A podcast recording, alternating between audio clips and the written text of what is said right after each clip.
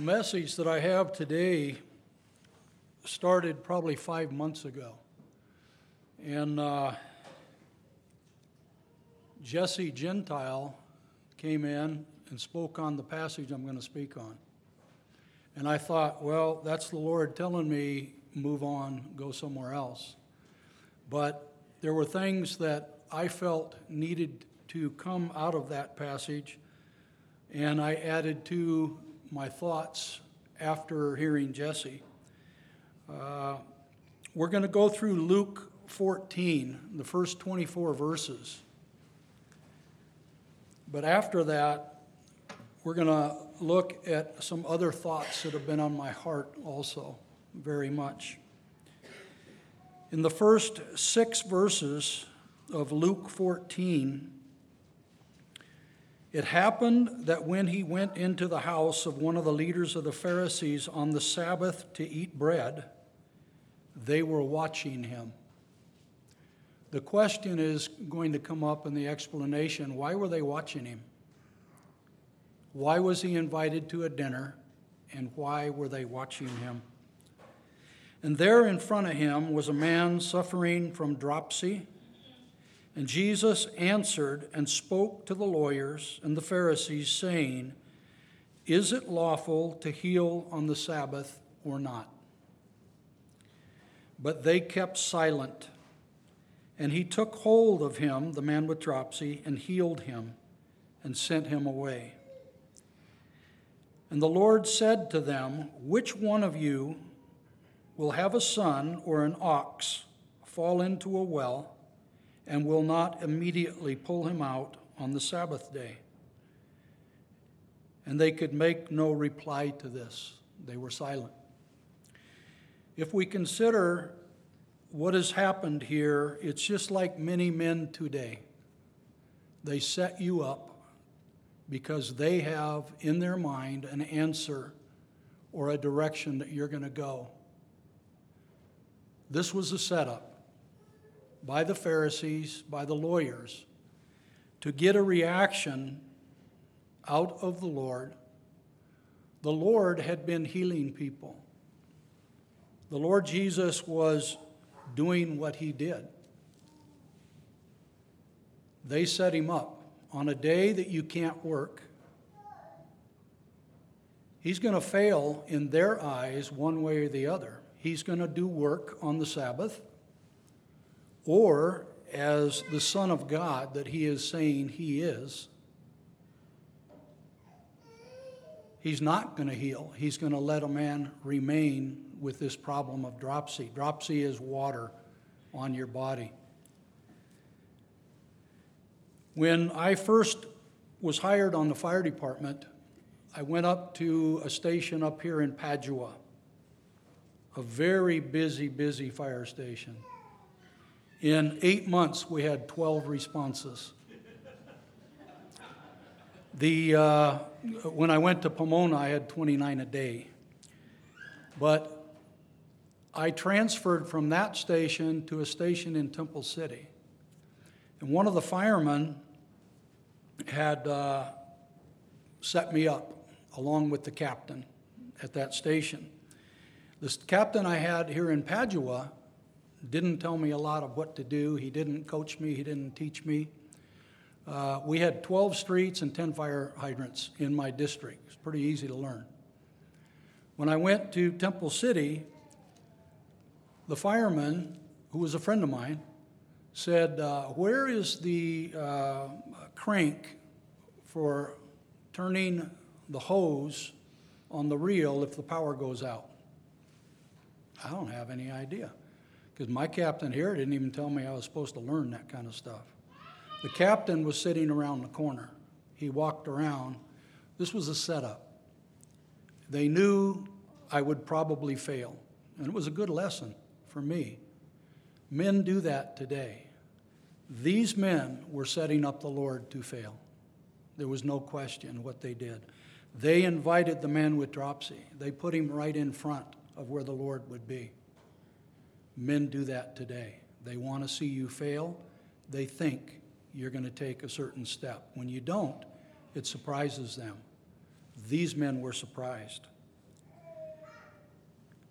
Jesus turns around, answers, spoke, Is it lawful to heal on the Sabbath? They didn't expect that question to come at them. They knew what the reaction of the Lord was going to be, but it wasn't that. The Lord knew their minds, He knew what they were trying to do. So when He turns around and says that, if it's their son, in verse 5, if it's their ox, their livestock, their son, is their son's very important to them. Their livestock means money to them. He asked a question of them that they could not answer. Because if they answered, it would make them look very foolish. So they kept silent.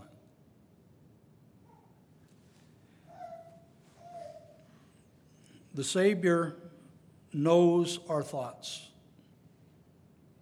He knew their thoughts. He knew that this was not a gesture of hospitality. Come to our house for a dinner. This was a setup from the start. In verses 7 through 11, we look at people that are inflated. The first group of people were inflexible. They came up with a decision, they made their decision, and they were not going to change their mind. This group of people that we're reading about now in 7 through 11 are inflated people. And he began speaking a parable to the invited guests when he noticed they had been picking out the places of honor at the table. Just like the Lord knew what the men were thinking, he sees those coming in to a dinner seeking the places of honor, and he knows exactly what they're doing. When you are invited by someone to a wedding feast, do not take the place of honor, for someone more distinguished than you may have been invited. And he who invited you, both will come and say to you, Give your place to another man, and then, in disgrace, you proceed to occupy the last place. Think about it. You go in and you grab the best table in a wedding. More people are coming in, they're filling up. Someone comes up and says, uh, This table is for the family. This is a table that is for honor. You need to go to the back of the room. You start looking, the only tables open are those in the very back. People have seen you be told, Get up, walk back. It is a disgrace, is what is said here. But when you are invited, go to the last place, go to the back of the room. so that uh, one who has invited you comes, he may say to you, Friend, move up, move up to the front table, move up higher. Then you will have honor in the sight of all who are at the table with you. For everyone who exalts himself will be humbled, and he who humbles himself will be exalted. I with the fire department and with the military, many times I had to go to the front, the place of honor. And with the military, it was because I was in the honor guard doing funerals. I would be part of a 13 man team that would go in and do the services for a burial we knew we were to go to the front.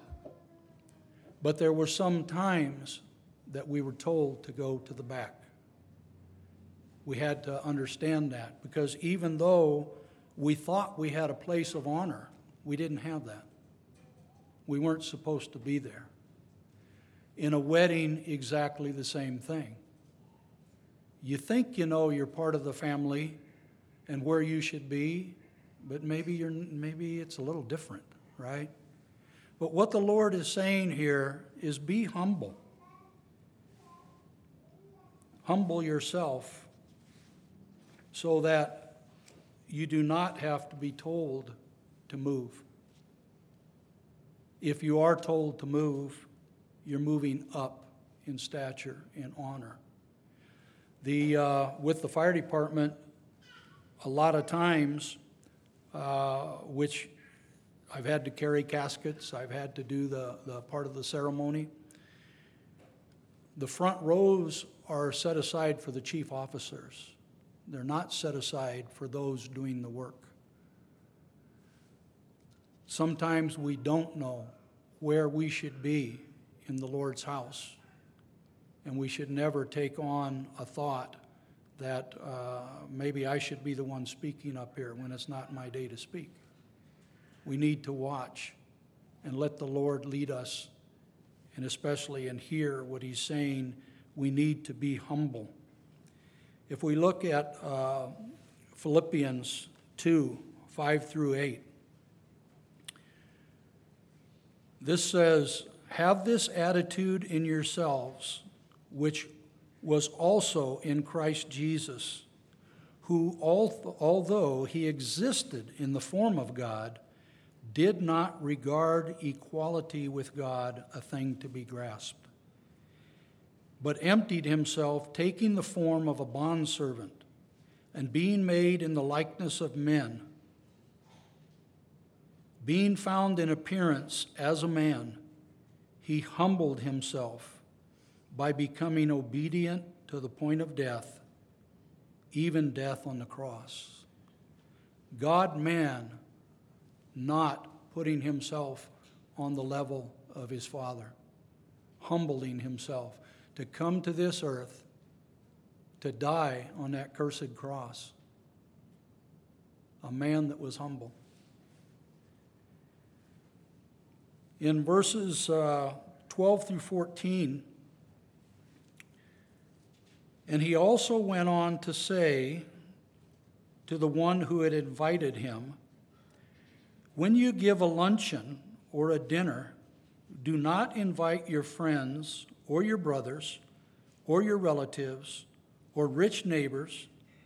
Otherwise, they may also invite you in return, and that will be your repayment.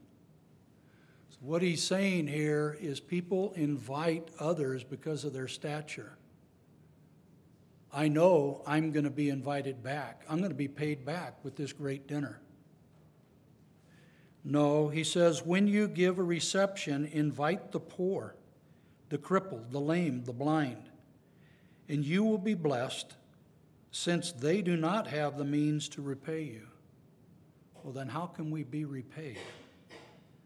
For you will be repaid at the resurrection of the righteous. The Lord has something for us. We're going to be blessed for the things that we have done, not because we're looking to be repaid today.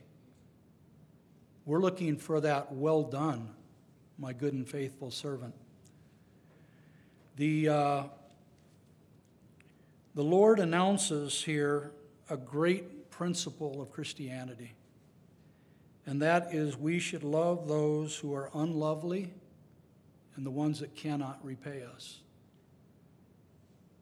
We love everyone, but we need to look at the ones that have nothing to offer us. When we go and when we do something for them, when we help them, it's because we love them and we're not looking for anything. It's interesting. Uh, when you do get rewarded by someone and you, th- well, I didn't expect this to happen. It, it is a joy. It's a wonderful joy, but it's not where our heart was set up. I don't go and do visitation because I expect anything back. But we need to do visitation. We need to call each other. My wife was really having a bad day many, many, many years ago. We had little children at home. A lady from the home, Mrs. Grace, called my wife. And her comment was, I have no idea why I'm calling you. The Lord has laid it on my heart that I need to call you and just say hello. That was a lady that had 10 or 12 kids, a bunch of kids. She was in the retirement home now. Uh, she was with the Lord every day in prayer, every day. She knew through the Holy Spirit she needed to make that call. She got nothing out of it, nothing back from, from Cindy, except for the fact that I will continue to tell that story about her, how blessed this woman was, how she listened to the Holy Spirit, and she made a call that made a woman, it made her day. It made her day. The parables that follow here in uh, 15 through 24, 15 through 20, are very interesting in that words that we say, people, if they just listen, can tell what liars we are. Again, in the fire station, I was working in La Puente, and uh, a guy pulled up in one of those meat trucks that, uh, hey, we've got this extra meat and we're trying to sell it. You uh, know, well, one of the comments he made when he first started talking was, I've never been to a fire station before. Tell me about it. We talked about the fire station. About five minutes later, he goes, Boy, that station down in Bassett on, on whatever street, he said, That really looks different than this one. It doesn't have the same. All you got to do is listen sometimes, and you realize people shade the truth. He had just come from another fire station. I've never been to a fire station before. The, uh, what is said here in these verses, 15, 15 through 20, shows how shallow people are and how easy it is to make up an excuse. Because what the Lord Jesus is talking about is God the Father in these verses. It's not a man putting on a meal. It's the Father giving out an invitation for salvation and how some people treat that invitation. A man, there's a moment of silence. When one of those uh, who was reclining at the table with him said, Blessed is everyone who will eat bread in the kingdom of God. There was silence. Why did he bring this up? Was he looking at the words the Lord had spoken earlier and he was trying to say, oh, yeah, that was great? Or was he taking and saying, uh, it didn't mean anything? Was it a general remark? It's a cliche that he threw out. What do we hear today more than any other statement when we're around people that say they're believers or feel they're believers. Praise the Lord. What do they mean by that? Because every other word they say is praise the Lord. Praise the Lord. Praise the Lord. Does it really mean anything to them? Did it mean anything to this man when he made that statement? Maybe it did, but it probably didn't. We need to make sure if we're praising the Lord, we mean it. There's a reason behind why we said it. Just like I heard that guy lie about not being in a fire station, how many times do I have to hear somebody that does not live the life of Christ hear him say, Praise the Lord, praise the Lord? And I know he doesn't mean it by the way he's acting. We have to be very careful of that. But the Lord says to him, A man was giving a big dinner, and he invited many. This is God inviting all mankind to his dinner, to his feast. Salvation, forgiveness of sins. And he's given it in a parable here. And at the dinner hour, he sent his slave to say to those who had been invited, Come, for everything is ready now. What's interesting back in those days is there was not one invitation that went out. There was an invitation months ahead of time saying, We're going to have a dinner. You're going to be invited. Uh, just like today for a wedding, whatever, save the date. That's kind of what was going on. Save this day, we're going to have a dinner. The uh, verse 18, but they all alike began to make excuses. Ex- an excuse is an alibi, it's a lie. The first one said to him, I've bought a piece of land. I need to go out and look at it. Please consider me excused. Those of you that own houses, did you buy that house without looking at it? That's craziness. I need to go look at the land I've bought. Well, you can do that tomorrow, or you should have done it yesterday before you closed escrow. Another one said, I've bought five yoke of oxen, and I'm going to try them out. Please consider me excused. Well, in that particular situation, he was going to put up his floodlights at night because it's the dinner's coming darkness time. He's going to get out there with his tractor and his, his oxen. There was no electricity, there were no lights. Are you going to go plow your fields in the dark?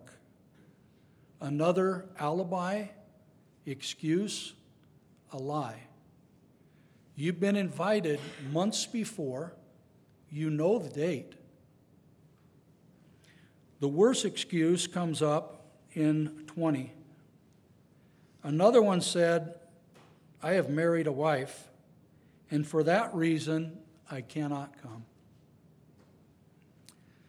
Uh, man, I'd, I'd say, honey, I'm taking you out for dinner, right? Why would you say, I'm married, there's no way I can come to your dinner? We, we have what gets in the way of, uh, of our lives and our fellowship with the Lord is these issues personal things that we own, business decisions that we feel people can't get along without us, or our personal relationships.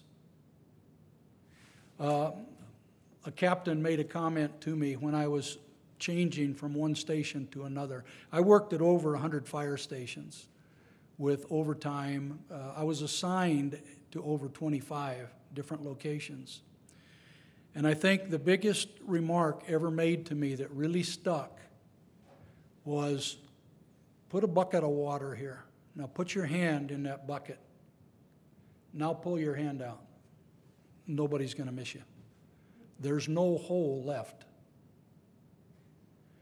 We can regard these three things and have it interfere with our fellowship with the Lord, our time of worship here, coming, giving a message, listening to a message, going to a Bible study.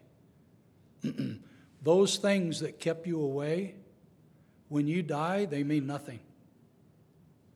Pull your hand out of that water, there's no hole left. It covers right up. Nobody knows your hand was there. It looks just perfect. Doesn't look like there's any problem. We have to consider the one that died for our sin and how important it is to have fellowship with him. If we consider the invitation that's given here in these verses 5, uh, 15 through 20, it's God's invitation. He's issued that invitation, and the question is what am I going to do with that invitation? What is man going to do with the invitation? God's invitation is for salvation. You can't buy your way into his feast, into the dinner. You can't elbow your way in and get to the front of the line. You come to his dinner by his grace, the grace of God. One of the verses that the kids learn in Awana is the best explanation of this gift. Ephesians 2 8 and 9 For by grace are ye saved through faith, not of yourselves. It is a gift of God, not of works, lest any man should boast. It's a gift. You accept it or you reject it. We, we used to have a group of uh, people that, at this assembly. Some may remember them, some may not. They never turned down an invitation for a meal, for a Bible study, for anything that was happening at your house. But they never showed up. Their culture, it was wrong to say you would not show up. It was okay not to show up, but it was wrong to tell them, no, I, I can't make it. These people must have told the man, yeah, we'll be there for your dinner. And then they turn around and come up with excuses as to why they can't come or why they wouldn't come. The, uh, I'm blowing past my notes, so I have to catch up to myself. The thoughts involved here, again, are the possessions, your business interests, and your personal interests keep you away from the Lord. That's a terrible thing.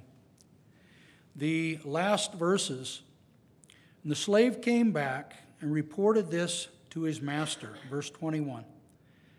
Then the head of the household became angry, said to his slave, Go out at once into the streets and the lanes, the city. Bring the poor, the crippled, the blind, the lame. Bring everybody. This is God opening up his salvation to us Gentiles.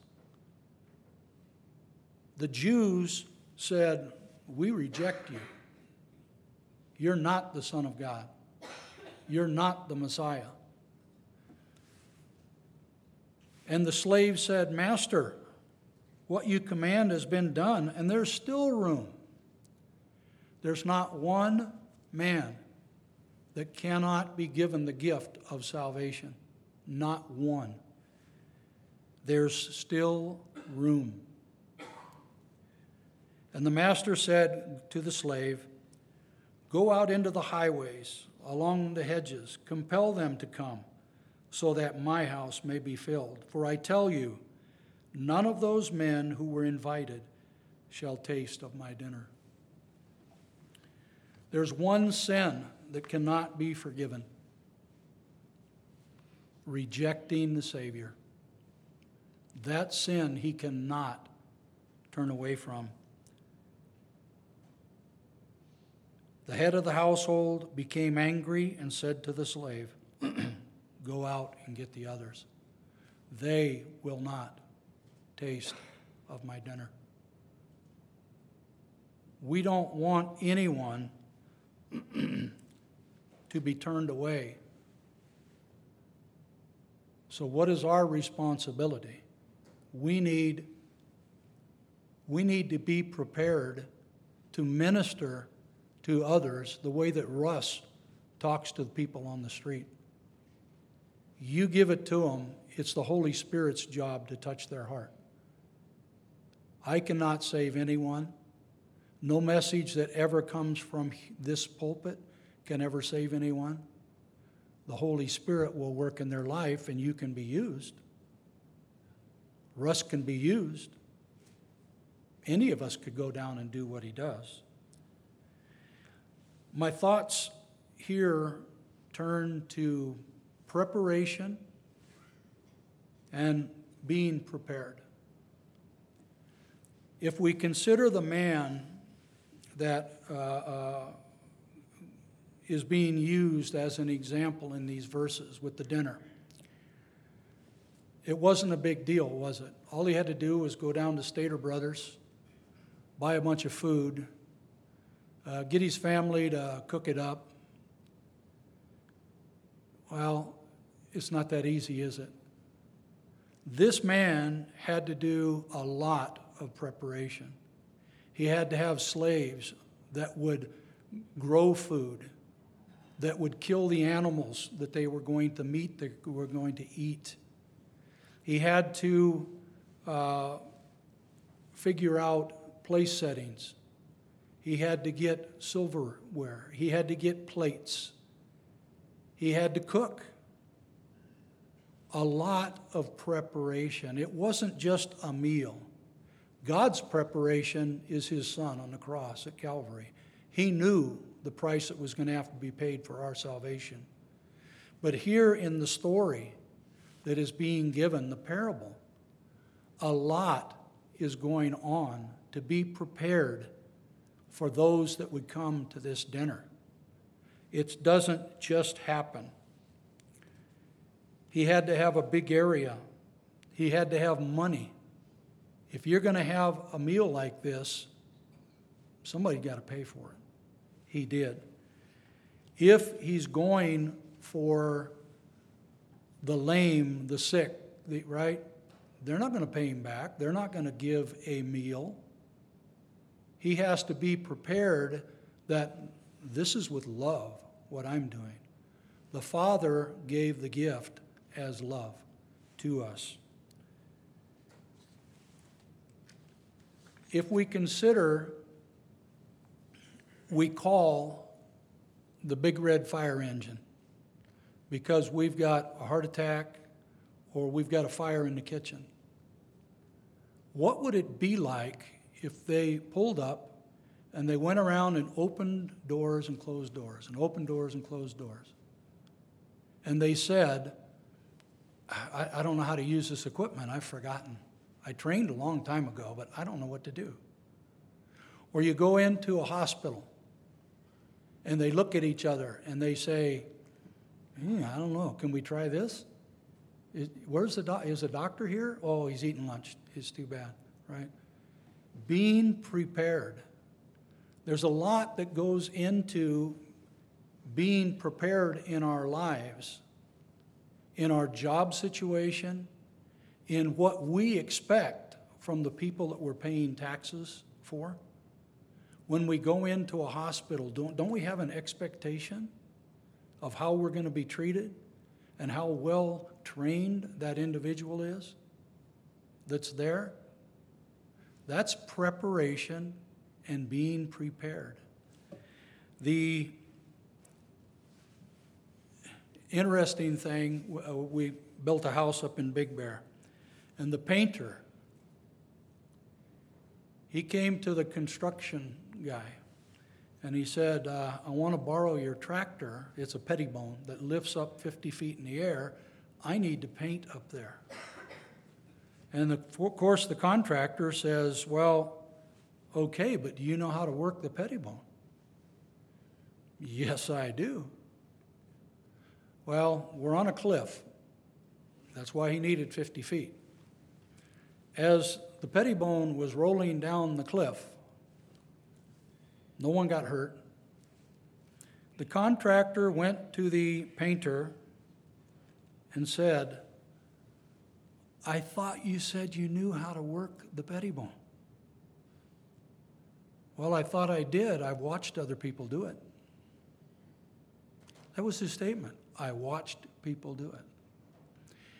If we come here to this assembly or any place at work and someone says, Can you do a particular thing? And we say, Well, I watched people. Is that good enough? My, my heart is troubled a lot of times in the breaking of bread because we see a few men that start with the first song, or they're the ones that always participate. If I only watch and I don't let the Spirit work in my heart to take part, do I really know what I'm doing? Do, am I really fellowshipping with the Lord? There's a lot of silent prayers that go up from men and women. But men, we have a privilege. Women are to remain silent in a meeting like this, and that's from the Lord. We have the privilege to lift up and represent this assembly to the Lord. Do we miss that opportunity? Do we miss that sweet fellowship? A thought that came up at Yosemite was many people went on a 35 mile hike, about 11 people. Many, many people went up to Half Dome. That's an eight mile hike, up and an eight mile hike back. Did all of the people that went on those hikes take the Nike thought, just do it? I don't think so. My grandson was one of the ones that went on the long hike. For a week before, he put on a heavy pack and he walked two miles. Next day, he walked four miles. Next day, he walked six miles. Next day, he walked 10 miles got used to what was going to be what he had to do. Those going to Half Dome, hopefully they did the same thing, and that's a long hike. They also had to prepare. They had to have food, they had to have a tent, they had to have backpacks, they, boots. They walked through the snow. They crossed little streams and rivers where maybe they had to put on different shoes so their shoes didn't get wet. They didn't just do it, they trained. We are the same in this assembly. As Christians, we should be training. You don't have to get up and give a message, but when is that person at a restaurant going to say something to you that opens an opportunity to witness for the Lord Jesus Christ. Am I ready for that? I fail. I'm talking about me. I'm talking to me with everything that I'm saying. I fail. We must be ready. We must be prepared.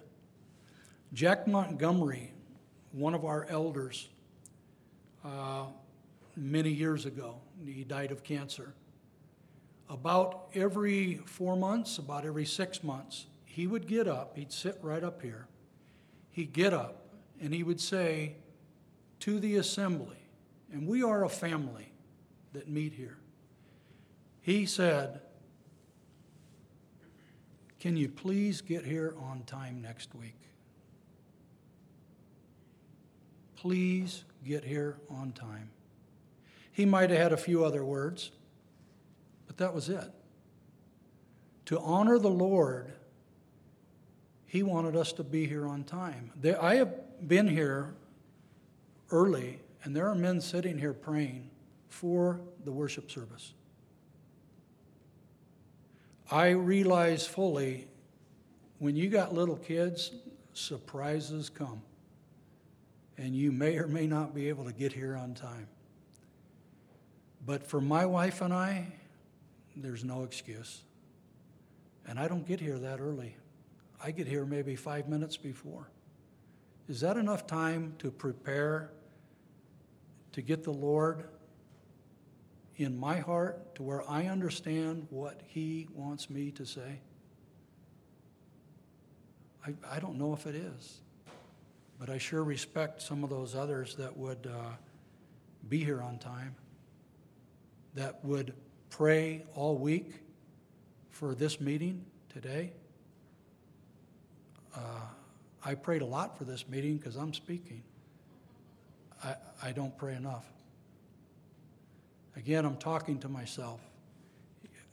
You are unfortunate or fortunate enough to be able to hear that. the one thing that Ken Daughters brought up more than anything in Yosemite, because he went through First John, if you can listen to those tapes, please listen to those tapes, the CDs. Uh, Joe McHale fed right in with what was being said. But the biggest thing he said is Are we missing the fellowship with the Lord right now that we're going to have forever? I think it was Russ and Josh spoke a few weeks ago, and that was part of their message. The fellowship that we will have for eternity. Do we really expect when we meet the Lord to say, okay, I'm ready to have fellowship with you. I'm ready to lift you up and honor you. Or should we be preparing right now in our daily lives? A lot of you do. Uh, I fail. I can do a lot better, and I know I can do that. The Lord loves us. The Lord has offered a gift to us. If I am not striving toward worshiping Him and having fellowship with Him, I can do better. And that's what I need to do. Let's pray. Our Heavenly Father, we do thank you for the many blessings that have been granted to us. We thank you for the gift of eternal life, something that we could not gain ourselves. We can gain it one way by saying we are sinners, and we are sinners saved by grace.